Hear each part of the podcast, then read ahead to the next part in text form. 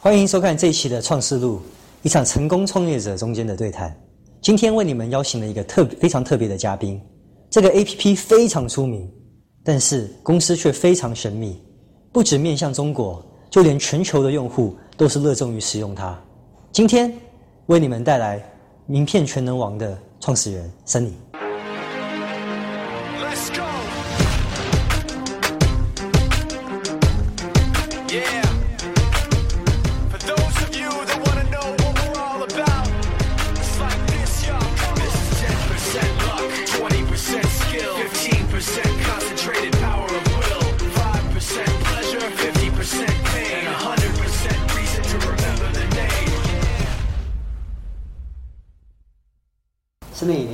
欢迎你过来。呃，今天可能会想要先让你跟观众想要了解的一些事情，是说，呃，请问你的一个创业的一个故事啊，然后你可能创业到今天为止的一个过程，嗯希望你可以跟大家沟通一下。好的，呃，我也非常愿意和大家一起来分享我们在这个过程当中的一些呃创业的历程。呃，其实呢，呃，嗯，对于我和我的团队来说，嗯、我们这个团队应该来说是非常成熟的。我们每一个人都在呃上市公司或者是海外的外企业，嗯、都已经有超过十年的工作经验了。呃，虽然这是我的呃第一次创业，但是当我踏上创业这条路的时候，呃，我已经看过了很多呃创业朋友的故事，或者是甚至和他们一起亲身经历过，嗯、他们曾经有过的一些呃这样的艰难也好，或者是喜悦也好。所以当我踏上这个创业路的时候，我是非常非常坚定的，呃，直接就从呃原来的呃我的一家上市公司辞职。而且我的前老板也非常的支持我，他觉得对我来说也是一种很好的人生的体验。那是怎么会呃选到这个项目？你是对它是什么时候让你就觉得说这个是对的？嗯假如说你之前的不管是工作的状态跟经历都很丰富，嗯是怎么一个这么动听的一个或者一个机会？嗯我觉得这个可能也跟每个人的性格有关。呃，我在做每一份工作的时候，呃，我都是会用一种嗯完美的心态或者创业的心态去做，一定要把它做到最好。嗯，所以很早的时候，呃，也有朋友问说，哎，你为什么不自己做呢？那那个时候，呃我只是觉得可能还没有到一个合适的时机。嗯，我我原来呢是做媒体的，在一家传媒公司，啊、现在这家公司已经上市了。呃，当时嗯、因为这家媒体的原因，我很早就接触了移动互联网，也认识了呃现在我的这个创业团队。事实上，我跟他们嗯当中的每一位呃都已经有超过十年以上的友谊，呃，大家都非常非常的了解，呃，这也是这个团队它非常稳固的一个原因。啊，行。那现在请问这个整个公司他们覆盖的一些产品跟现在的一个公司的状况是怎么样？呃，公司是从呃，我们公司是零六年成立的，呃，然后在二零零九年，我们正式在 App Store 上上市了我们的第一款名片全能王。呃，大家可能也知道这个产品，但是并不一定，但是并不一定知道这个产品的呃背后这家公司叫和和信息。呃，其实这也是我们有意为之的。我们希望产品更加好，更加著名，但是呃，公司的品牌呃，目前还不是我们运营的重点。呃，像我们有另外一款产品叫扫描全能网啊、它就是可以把呃文档啊、然后白板啊、你的发票啊，包括路边的这种大型的广告牌啊，然后只要用你的手机一拍，你就可以直接扫描进去。啊，或者是比如说我有一个特别呃真实的场景，我有一次在国外出差，但是呢当时有一份合同紧急要签，然后嗯、没有办法，后来我就用到这个软件，直接把呃打印出来，然后用手签了以后，直接拍照好，然后直接传到我国外的客户那儿。那你们看到这个时候，一开始是说，呃，看到它的市场的机会，还是是可能是解除一个你们自己觉得是一个很大的问题？呃，其实是其实整个产品的诞生应该是这样一个过程啊、首先呢，是我们嗯，应该说我们的 CEO 吧，他在大概十五年前就已经看到了呃智能手机呃镜头，就是在智能手机上镜头的这样的一个应用的一个前景。呃，虽然那个时候呃还没有智能手机，可能智能手机的镜头还都还没有镜头，但是他很早就就预见到了这样一个趋势。呃，其次呢，是我们有自己自有的一项很强的技术，叫 OCR 技术，就是把图像拍下来进行图像识别。呃，虽然这项技术其实已经是嗯很久远了，至少应该有呃将近快一个世纪的这样的一个历史。对对，要不它以前都是在 PC 上，或者是说在企业的这种，比如说大型的这种银行啊系统当中会用的比较多，或者我们看过很多电影 FBI 里面，呃，找找那个眼部对吧？找脸部或者找指纹或者指纹这样的比对，其实那个就是 OCR 技术的由来，呃，会在那些特殊的领域里会用的比较多。但是，呃，因为当时手机的这个计算能力的局限嘛，它在移动中呢，其实应用的并不多的。但你现在可以看到，就是呃，应用在这个手机终端的，用 OCR 技术的是会越来越多了。嗯，扫名片的时候，还需要去专门买专门的。没错，没错。没错，是的，直接让你的手手机瞬间的转换。对对，而且识别率还不高，而且你还得一张张的去去确认它的那个准确率，对吧？嗯，那现在其实非常方便了，而且当你用呃手机来拍名片的时候，或者是手机拍文档或者拍照片的时候，它很快就可以帮你扫描好，而且帮你全部都把上面的文字识别出来。然后进入你的联系系统。你刚刚讲到说，这个技术其实在初期的时候，嗯，很多人是会使用它，会应用它，大家也蛮了解它的。嗯，那你觉得你你们后来会是什么样的？是跟其他这些公司啊，或者跟一些其他创业公司完全差别化，属于你们创造属于你们的一个产品一个文化？嗯，公司可能跟他们这些人最大的差别是什么？我觉得还是有以下这么几点吧。呃，第一点是刚才我们提到，我们看到了就是 camera，就是镜头这样的一个趋势。第二呢，我们拥有 OCR 很好的在移动端的一个技术。但是，即便是有这种技术的话，你选择做什么样的产品，其实还是非常关键的。嗯，我们曾经有过的纠结，就是嗯，有客户他直接拎着钱来找到我们啊，几百万的钱，说那你帮我开发一个系统啊，直接扫描啊某个单据，然后呢。嗯，但是只能给我这样一家企业来用，那那样的话，我就变成了一家嗯外包公司，或者是委托开发的公司。其实，在创业初期，我相信每个公司都是缺钱的，对对不对？对，永远永远被在取决于说要去拿什么样的钱。没错，做产品永远是最大的没错，没错，最大的回报。没错，你有可能这个产品你花了很多钱，投了几千万下去，但最后可能上市不成功呢，对吗？所以这个时候特别要求你的创业团队有比较好的眼光。同时还要有嗯一些坚持啊，包括呃拒绝诱惑，包括坚持自己的那个方向，坚定的走下去，其实也挺重要的。所以出去的时候是有狠下心来说，跟一些人直接说，就算是钱，也跟他说 no，这样子的钱我不要了。对，没错，就是这样。你说的非常非常对。我们当时其实像刚才我举的那个例子，有人直接拎着钱上来找你说，请你开发这样一个系统，然后我就觉得可以来开发的好。但是面对这样的 case，嗯，我们就说 no，我不做，嗯，而且我必须要在集中我的这个有限的技术力量，因为创业公司刚开始人都不多的，十来个人，甚至我们都自己要亲自去上阵，嗯，要亲自去打单子，到一线去打仗的这样子，那嗯，我肯定要集中我有限的兵力，然后来呃做我最专注的事情。所以在那个时候，我们就自己默默的，大概在两到三年的这个研发沉默期期间，我们是呃拒绝了类似这样的合作，而把我们所有的技术力量都集中在移动端。然后也正是因为这样，我们在零八年，零八年当时摩托有一款手机叫 A 系列的 A 三幺零零，那个时候我记得还是呃 Windows Phone 那个平台，然后它预装了我们的名片全能网。哎，那我也蛮好奇的，你刚刚讲到说。呃，选一个产品，就算拥有这个技术，拥有一个非常良好的团队，是选择一个产品，或是非常关键关键的事情。是，当时是你们是经过什么的一个逻辑，或者是在外面，我们可能有一些技术的朋友，他们自己很厉害，还没有完全琢磨到自己到底应该做一个什么样的核心产品。有没有什么意见，让他们可以去怎么样的探托，或者是探索，说自己到底什么样的东西是对的？坦率的说，我们当时在选择名片这个产品的时候，是经过很多选型的。是用 OCR 来做什么？是做照片呢，还是做文档呢，还是做名片呢？我们做过很多，对我们选了几十种选型，然后也在后面设计了很多的这种 business model 这种商业的模式。你们是通过客户反响，还是是你们自己的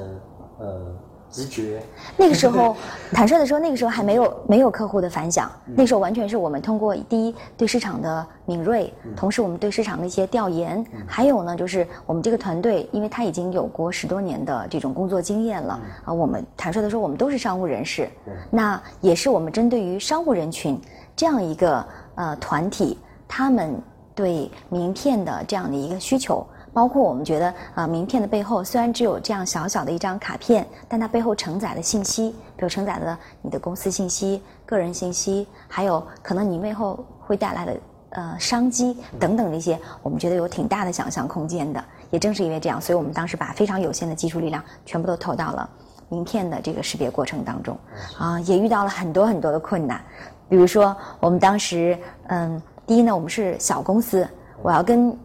而且我们的合作的那个那个惯例全都是跟大公司合作，比如说我一开始的合作就是跟摩托合作，那你要跟这些大公司解释说你是谁，然后你的技术怎么样，而且我的技术我要告诉他我是全球最好的技术，就是我至少第一要冲技术关，对吧？技术测试关，然后呢还要你这个技术好没用啊，如果市场不认可也没办法呀。那同时我要跟他的 marketing 的团队去沟通，说我这个软件装到你的手机上会成为一个很大的亮点。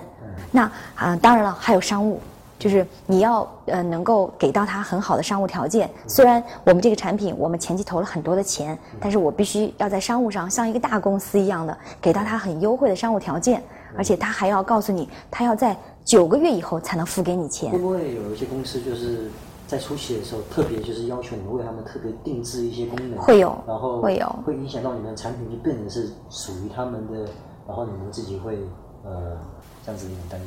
这个时候呢，呃，最重要的其实是有两个方面，我个人觉得啊，嗯，第一呢是 balance，就是你一定要 balance 客户的需求，不等于你的开发需求，或者客户的个别客户的需求，即便是他一个很大的客户，他的需求不一定等于市场的需求。还有呢，我要说的第二点就是这个 balance 当中的艺术呢是，嗯，如果你的产品足够好，而且足够代表了市场的趋势，你可以通过你的产品来说服你的大客户。呃，告诉他，你用我的产品，对你用我的产品，一定会为你赢得很好的市场。就事实证明，我们当时跟摩托有一款手机叫叉 T 八百，嗯，他后来把我们的呃预装的那个软件应用啊，放在他的一个大的那个 poster 当中。他当时他的那个大的 poster 当中，呃，有六个亮点还是五个亮点，我记得。其中有比如说它的硬件亮点啊，它是什么呃高清屏啊，还有什么 HDMI 啊等等这些，还有比如说它可能会录制什么，其他的全是硬件方面的东西，唯一的放了一个软件的亮点，就是我们这个产品，那是摩托历史上就是有史以来从来没有的。但是在这个背后，我要说的是，一定是我们付出的很多的心血和努力。比如说，我们也会像嗯大公司一样，当然不可能像他花那么多钱啊，我去做很深入的市场的调查，我把握住了市场的方向，然后呢，才会包括技术上、用户体验上，包括你的呃整个的交互上都比较流畅，然后最后才有可能成为他的这个产品当中他觉得市场宣传的点。你们除了轩辕人皇嗯以外，之后两个产品的诞生是怎么决定的？你们这个之后的一个，那你们感觉你们在呃研调市场、嗯找出用户的呃需求上面，嗯。非常的非常的敏锐，嗯所以在这个上面的话，特别好奇你们是怎么决定后续的第二个、第三个产品，嗯。也可以成为一个呃 hit 产品。嗯。其实这个来说也是很多互联网公司比较纠结，可能他们第一个产品不知道为什么病毒化了，嗯。刚刚提到就是大家需求，哎、很棒，嗯。可是它之后后续发出来的产品呢，嗯。或是游戏呢什么之类的，就没有那样子同样的一个东西。嗯嗯嗯。可是，在你们这边的话，看到就是说每一个应用你们的核心技术，每一个产品都完全达到一些呃指定用户的需求。嗯嗯嗯这上面的话，你是怎么考虑怎么去做这个事情？就是延续刚才你的问题当中，就我们的产品其实还是有非常非常明确的目标和呃非常清晰的路径的这个发展的线路。比如说，首先我所有的产品都是基于呃 camera，基于相机和人工智能。比如说我的第二个产品的话是手写，嗯那么嗯、其实你会看到，当这个手写的产品，嗯、我们叫妙笔，就是妙笔生花的那个妙笔，英文叫 InNote。然后你会看到，当这个手写的产品诞生之后，它既作为一个单独的产品，很快它又会作为呃我们那个扫描全能王 Cam Scanner 的呃一个插件。那么相当于它既丰富了原来的产品，同时呢又可以成为一个新的独立的产品。那这就是我们在比如说我们即将推下来的第三个产品，有可能比如说是呃发票的识别。那你会看到，嗯，就是我们一个个产品，名片识别、文档识别、发票识别，然后手写，还有我们的呃身份证识别，所有这些，嗯，首先它的核心点都是围绕镜头的，对吗？而而且到最后呢，这些产品都会集结成为像你这样一位呃商务精英来打造一个你个人的一个商务的应用。那呃，先谈一谈可能你的特别在市场方面的一些专长，嗯嗯大家也很多呃创业者对这个方面特别有兴趣。嗯嗯觉得明龙王在呃 A P P 的榜单中，嗯一直是在最前面的，很前面对是这个来是说的话，你们是不是呃在这个上面是自然形成的，还是有什么特别的一些想法？嗯你们是当初是什么在这个上面得到一个比较爆发的成长？啊、我觉得也分两点吧。第一点呢，嗯，我们在榜单上，就像呃前两天我们刚刚做了一个冰点的活动，因为我们的软件一直还是有点小贵嘛，因为七十八块钱。然后嗯，前两天我们正好上了一个新版，然后我们说那我们就嗯从来没有降过价的这样一个，我们就为用户来做一个冰点的这样一个，把它降到零点九九，啊，人民币十六块钱这样一个一个价值。我们自己也没有想到，本来就想做一天，然后呃是情人节那天嘛，就想就结束好了，正好是元宵节。没想到到嗯第二天、第三天的时候，我们就已经在全球六十多个国家和地区，就是呃分类的哈，我们在商业类嘛，分业分类我们已经排第一，然后是大概二十个国家左右，总榜就付费的总榜排第一。付费降降价做特别的一个活动，嗯。会导致一个非常好的、呃、爆发嗯。对，那如果像说你们其他像你们刚开始可能甚至不是那么多人知道，嗯嗯。初期的时候，或者是在呃一些就是可能比较初期阶段的时候，嗯。你们会有做你们在当初有做一些什么特别的 APP 方面的一个推广吗？其实没有，其实没有。对，其实我们在对，主要是靠口碑。其实我们在市场推广方面的费用非常少，几乎为零，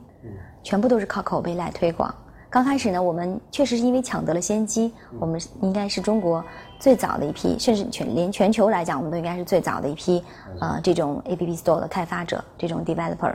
嗯，但是呃，一方面是产品吧，一方面我们有比较好的良好的技术，然后嗯，到后来 APP 越来越多的时候，啊其实非常拥挤对呀、非常拥挤现。在有的时候会觉得推广一个 APP 比比做一个 APP 还贵。对，没错没错。但是在这个时候，可能更大家就是更拼的是产品本身了。我觉得，呃，不光是背后的这个财力，嗯，有时候你即便是呃，可能通过一些方法把你的排名推上去了，因为我们也有竞争对手，他也有降价，但他降价的时候嗯就几乎没什么效果，而且很快就你你降你可能降降完价，呃，你可能会进入两百名以内。等到你降完，就是价格一恢复的话，你就连两百名以外根本就找不到踪影了。就其实是，呃，我觉得还有一个就是，嗯、我们非常重视用户的反馈，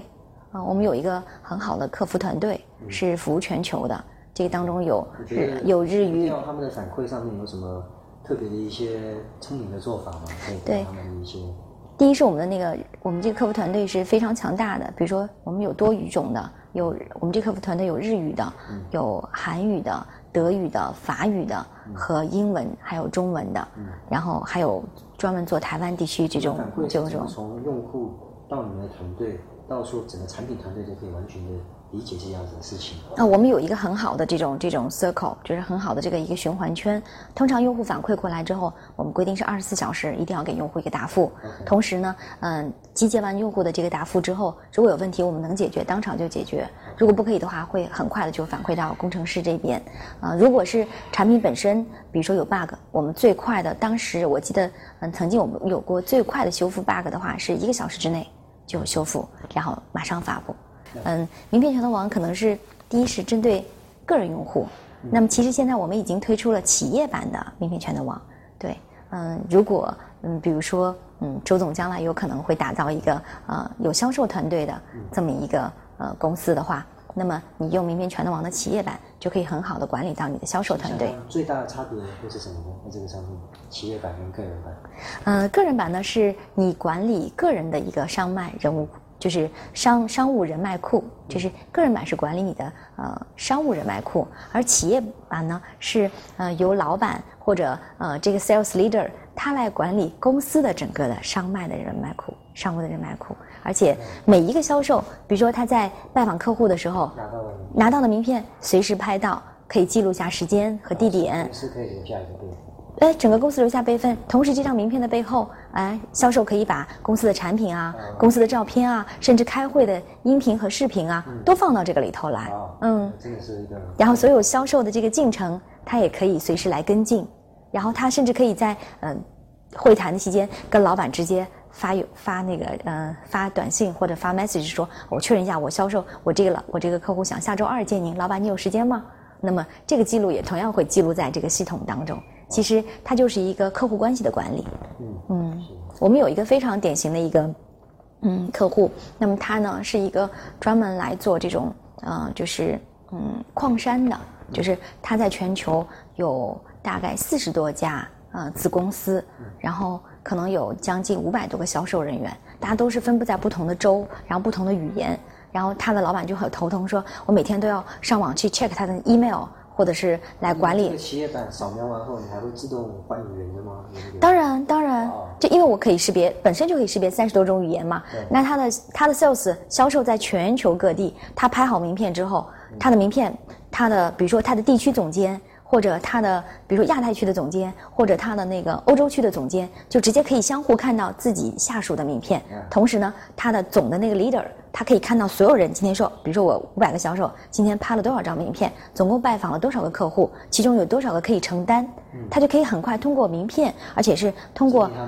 通过移动手机的方式，对，通过手机的方式，很快就可以了解整个销售的进程。就是这个呢，就是我们企业版跟个人版最不同的地方。现在已经出了吗？很快就要推出了，嗯，对对嗯，谢谢 谢谢。然后同时我们也其实还有一个重大的改变，就是我们把个人那个名片识别的这个 OpenAPI 等于这个技术我们开放出来了。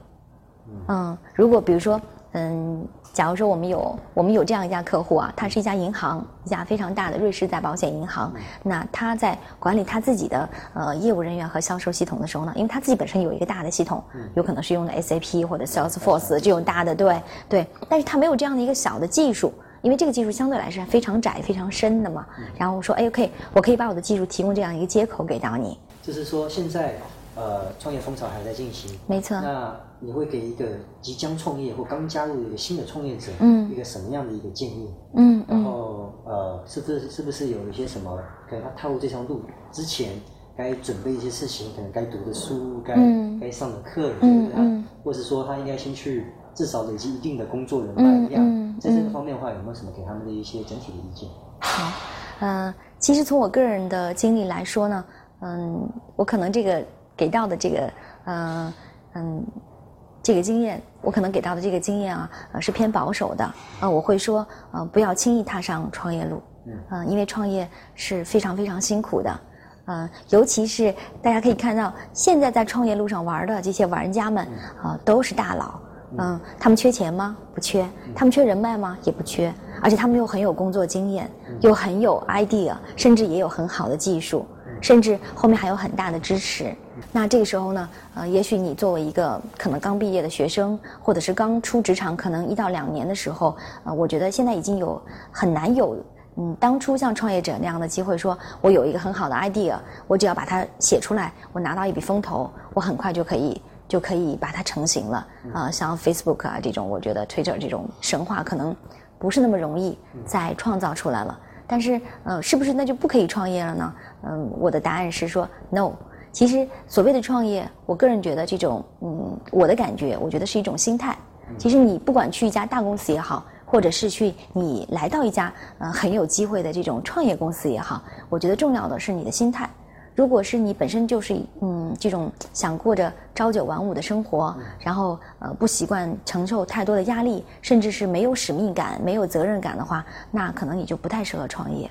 你要有自我管理的能力。是的，即便是你自己不是当老板创业，你进到一家公司里，或者是你进到一个 team 里面、一个团队里面，你也同样可以用创业的心态来工作。那你会建议一个可能刚开始想进过程序员，他会，嗯你会觉得他偏向应该是加入比较成型的公司，嗯会学到比较多创业的概念，嗯还是一个比较参加一个创业 team，嗯然后从这里面学到一些经验，在自己出来，你会觉得偏向哪一边会可能比较，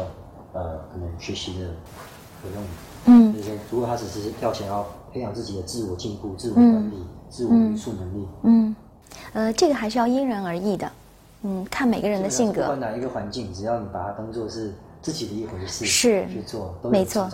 没错，没错。相比来说呢，我个人觉得，呃，创业公司或者是选择一家呃好的创业公司，它的机会。呃，应该说比大公司要大得多得多。嗯，这个因为我们都在大公司待过，应该来说，呃，应该是深有体会的。嗯、在大公司，它是呃所有的都是呃循规蹈矩，对，会嗯按章办事，或者是一个萝卜一个坑。嗯、可能每个人的职责啊，这种条线都画得非常清楚。你不可能就是说在这过程当中有特别大的愉悦。甚至你可能，呃，你连越级汇报这样的事情都是在在外企来说，或者在大公司来说都是不是太多，有可有可能这句话就就会让你直接就就结束了，就是对不对？嗯，但是嗯，在创业公司来说，相对会自由很多，而且它有可能会有机会让你独当一面。比如像我们公司就是这样，很典型。我们现在，嗯、你很难想象，我们有两个产品都是全球的用户，都是已经呃过五千万了，对吧？嗯、名片全能王的产品已经补了五千万，小麦全能王的产品是六千万。但你可以想象，我们名片全能王的这个产品经理，嗯、他是一个九零后，哇，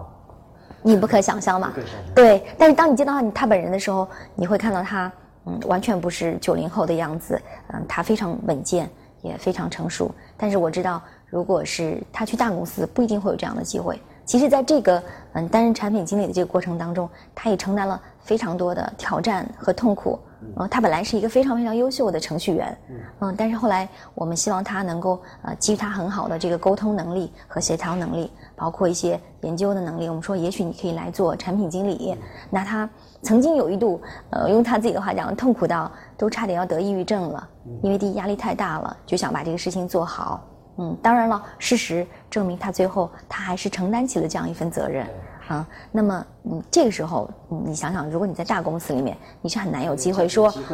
你很难有机会说，我来 handle 一个全球这样的一个几千万的产品，可能让你来做方案啊。当然，可能做决定的不是你，做决定的是老板，但是你可能一做方案，你去做全球去做调研，然后参加各种各样的展会，呃，参加各种各样的这样的活动。那么，我觉得这个呢，倒真是一家嗯创业公司可以给到年轻人的一个机会。当然了，你可能要选择一家好的创业公司，不能选一家创业公司，可能干个一段时间，这家公司就就就不见了，或者是这个其实也很重要。机会是会给你一些你自己想出来的 idea，可以自己去执行，没错去阻止你，只要你自己可以从头到尾自己贯彻自己的是的是的。是的，是的，嗯嗯。好的，那今天谢谢你以后我们的采访，然后也希希望那个观众有学到很多事情。嗯，那个谢谢。好，也谢谢你，也谢谢牛腩网。嗯、我本人也非常喜欢看牛腩网。谢谢谢谢。嗯。